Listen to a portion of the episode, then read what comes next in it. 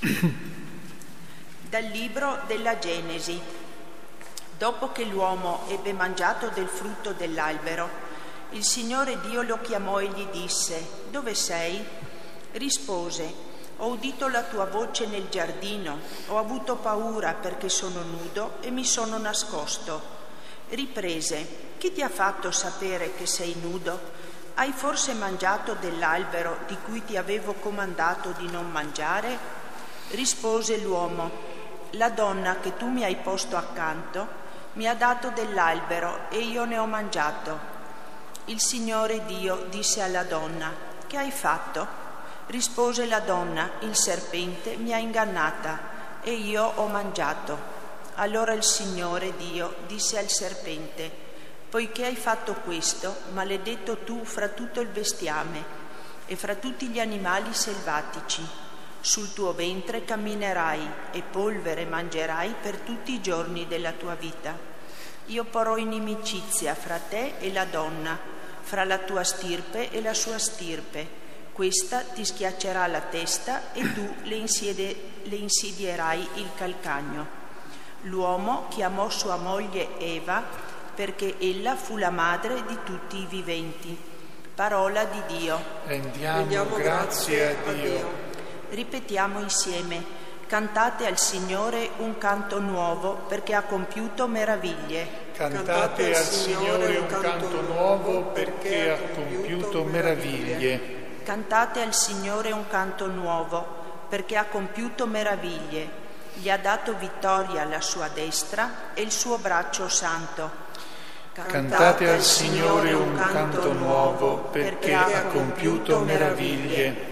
Il Signore ha fatto conoscere la sua salvezza, agli occhi delle genti ha rivelato la sua giustizia. Egli si è ricordato del suo amore, della sua fedeltà alla casa di Israele. Cantate al Signore un canto nuovo perché ha compiuto meraviglie. Tutti i confini della terra hanno veduto la vittoria del nostro Dio. Acclami il Signore tutta la terra, gridate, esultate, cantate inni. Cantate, cantate al Signore un canto nuovo perché ha compiuto meraviglie. Dalla lettera di San Paolo Apostolo agli Efesini. Benedetto Dio, Padre del Signore nostro Gesù Cristo che ci ha benedetti con ogni benedizione spirituale nei cieli in Cristo.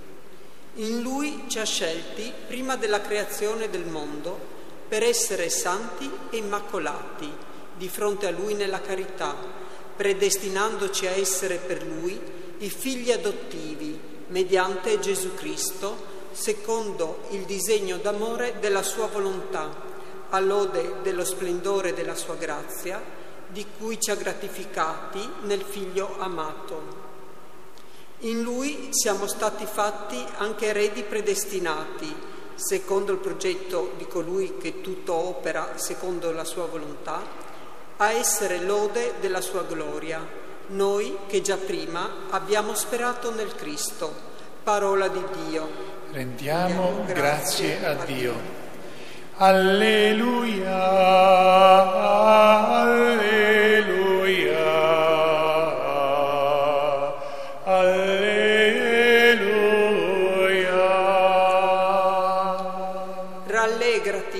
di grazia, il Signore è con te, benedetta tu fra le donne. Alleluia.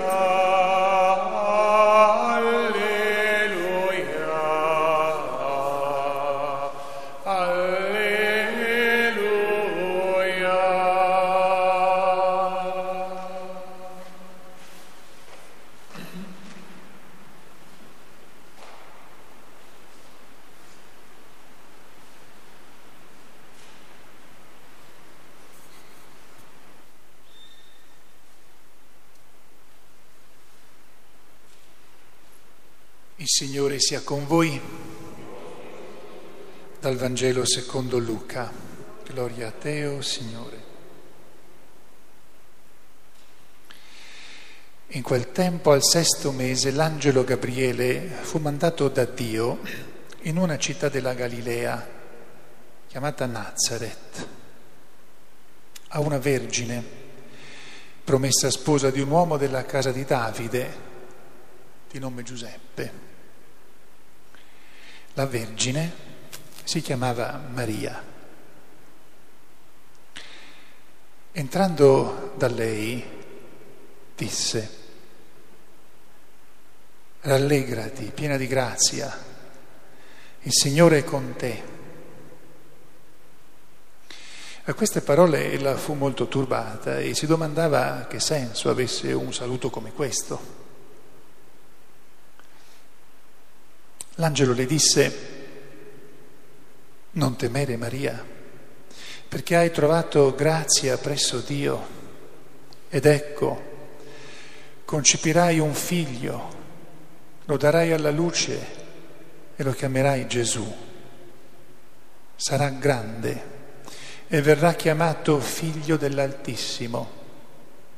Il Signore Dio gli darà il trono di Davide, suo padre, e regnerà per sempre sulla casa di Giacobbe e il suo regno non avrà fine. Allora Maria disse all'angelo, come avverrà questo poiché non conosco uomo? Le rispose l'angelo, lo Spirito Santo scenderà su di te e la potenza dell'Altissimo ti coprirà con la sua ombra. Perciò colui che nascerà sarà santo e sarà chiamato figlio di Dio. Ecco, Elisabetta, tua parente, nella sua vecchiaia ha concepito anch'essa un figlio e questo è il sesto mese per lei che era detta sterile. Nulla è impossibile a Dio. Allora Maria disse, ecco la serva del Signore, avvenga per me secondo la tua parola. E l'angelo partì da lei. Parola del Signore. Lode a te, o oh Cristo.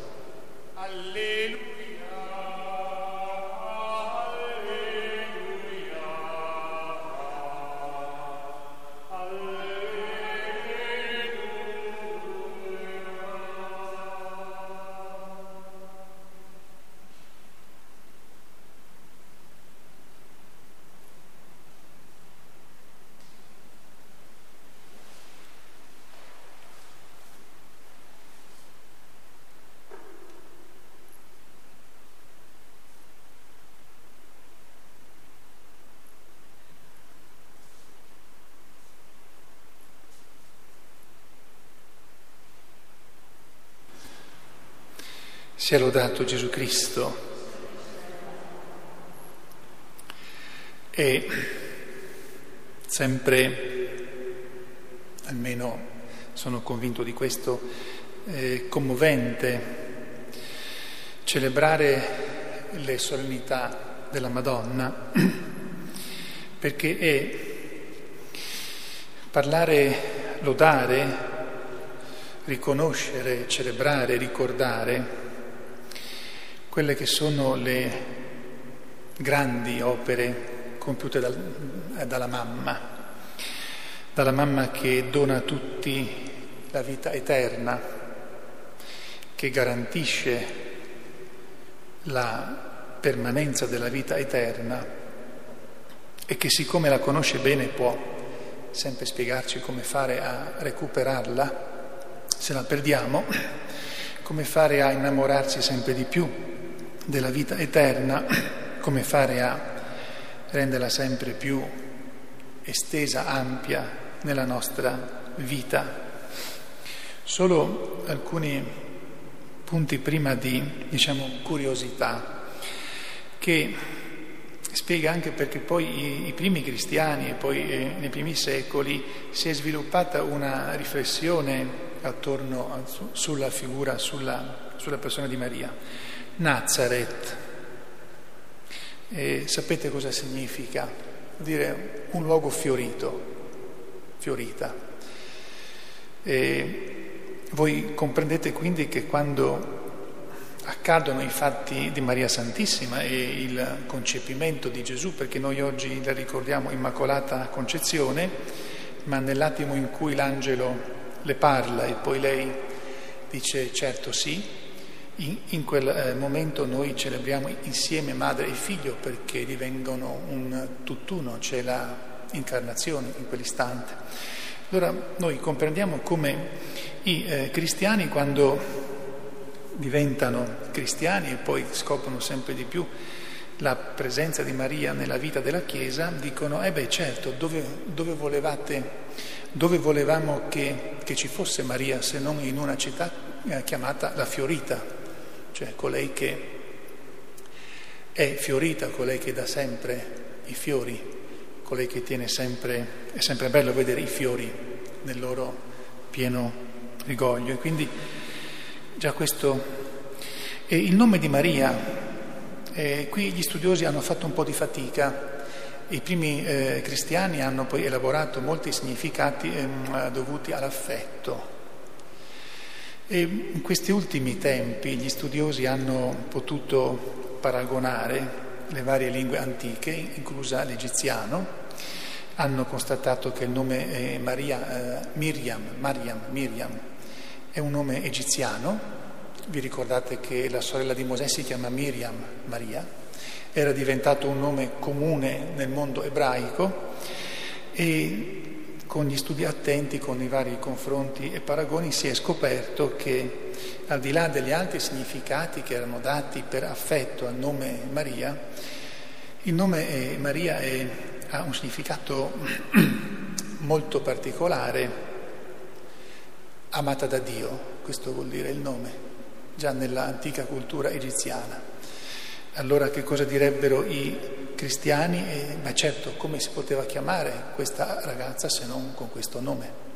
Sono come coincidenze eh, belle, felici, che ci aiutano a stare un po' in un clima davvero no, eh, non solo di festa, ma di maternità e anche di famiglia e di familiarità con eh, Maria Santissima. Voglio fare un piccolo confronto, se non vado troppo lungo, e forse ripeterò questa riflessione anche domani mattina, quindi una, forse sarà una delle poche volte in cui eh, copio l'omelia della vigilia, quella del giorno dopo. Eh, Maria, dunque, l'angelo le dice non temere, hai trovato grazia presso Dio. Maria è turbata eh, ma eh, lo, lo facevano notare gli antichi, non è turbata perché vede l'angelo. Zaccaria, che si racconta appena prima, è turbato perché vede l'angelo. Beh, io penso che se un angelo comparisse qui sarei abbastanza preoccupato, anche perché avrei davanti a me tutti i miei difetti, tutti i miei peccati. Maria è turbata per il modo in cui la saluta. Quindi ha un modo di rapportarsi davanti alla realtà di Dio che è un po' tutto quanto suo. È turbata per come la saluta e quindi riflette, ma perché mi saluta così? E quindi l'angelo le spiega perché l'ha salutata così. Andiamo alla prima lettura. Cosa succede quando Adamo ed Eva peccano? Se noi eh, leggiamo un po' tutti questi primi capitoli della Genesi, scopriamo che c'era molta confidenza con Dio e in un modo molto poetico si dice che alla sera, e va un po' capito il posto, in quei posti quando fa caldo, fa molto caldo, quando c'è un po' di fresco, alla sera, con la brezza della sera. Alla sera Dio andava nel giardino del paradiso terrestre a passeggiare con Adamo ed Eva, quindi c'era una confidenza unica. E descriverla come Dio che passeggia con Adamo ed Eva no, non c'è niente di meglio. Cosa succede con il peccato? Che si nascondono. E quando Dio viene, loro hanno paura. Maria è turbata per il tipo di saluto, non perché vede l'angelo. È, una, um, è un modo completamente diverso di rapportarsi. Non soltanto, abbiamo visto che Maria con umiltà e con rispetto verso l'angelo chiede, eh, spiegami come e perché tu sai che io non conosco uomo e l'angelo dice eh, non devi preoccuparti perché sarà opera dello Spirito Santo. Adamo ed Eva peccano e non soltanto si nascondono, si vergognano, ma non vanno a cercare Dio, non lo invocano.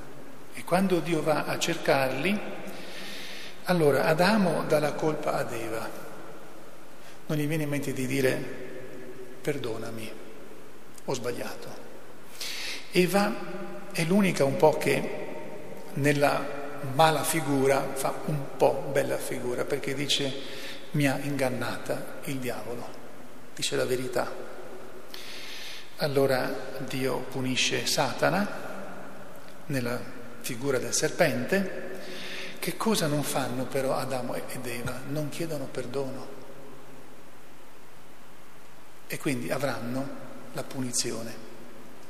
Dunque c'è un modo di rapportarsi con Dio che si rompe. E paura, vergogna.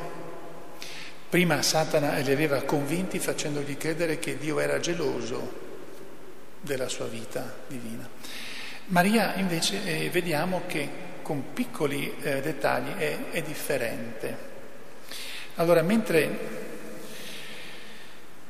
possiamo comprendere quanto sia grave la presenza di Satana nella vita degli uomini, perché in, in, inganna sempre, anche quando dicesse pezzi di verità, inganna sempre e vuole distruggere e vuole mettere contro Dio e vuole creare paura di Dio, noi vediamo come invece Maria Santissima è serena, è sicura di quello che è, ma al tempo stesso talmente rispettosa, umile, che però davanti ad una rivelazione così particolare dice eh, spiegami, non, non si nasconde, non ha un moto di rifiuto o dice ma no io non sono capace, non, non è possibile. Dunque la realtà del peccato è molto grave.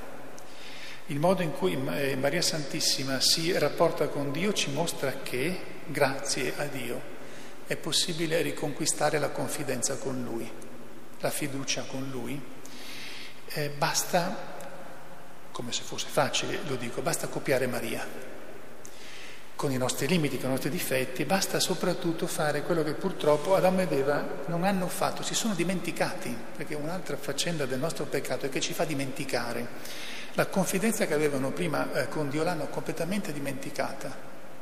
Non gli passa neanche per la testa di dire perdonaci, Maria non ha dovuto chiedere come perdono, però ci mostra e ci ricorda che non possiamo mai dimenticarci dei pezzi importanti della nostra fede, perché davanti alle nostre difficoltà che ci impediscono confidenza con Dio, noi dobbiamo saper chiedere perdono. Quindi puoi dire, Signore, aiutami, fammi diventare confidente con te, così poi anche saprò come rapportarmi con te e saprò anche cosa chiederti.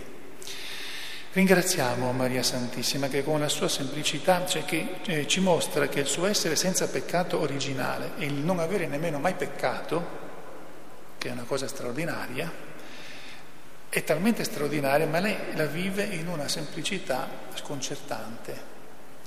Grazie a questa sua semplicità noi possiamo avere il coraggio di dire a lei, Maria, insegnaci questa tua semplicità a rapportarci con confidenza con Dio, a sapere chiedere perdono subito e capire anche che devo cambiare, che non posso solo dire ho sbagliato, eh, pazienza, sono fatto così e rimango così, prendimi come sono. No, eh, Dio fa vedere che punisce, cioè devono pagare, devono riparare, non devono solo rimanere puniti perché, perché Dio è giustiziere e ti dice adesso te la faccio pagare, no? E bisogna riparare. Allora a Maria Santissima anche chiediamo questo dono, Facci, eh, aiutaci a chiedere sempre perdono, aiutaci a crescere nella confidenza con Lui, con Dio, aiutaci a saper riparare, a correggerci, perché è questo che poi permette la vera confidenza.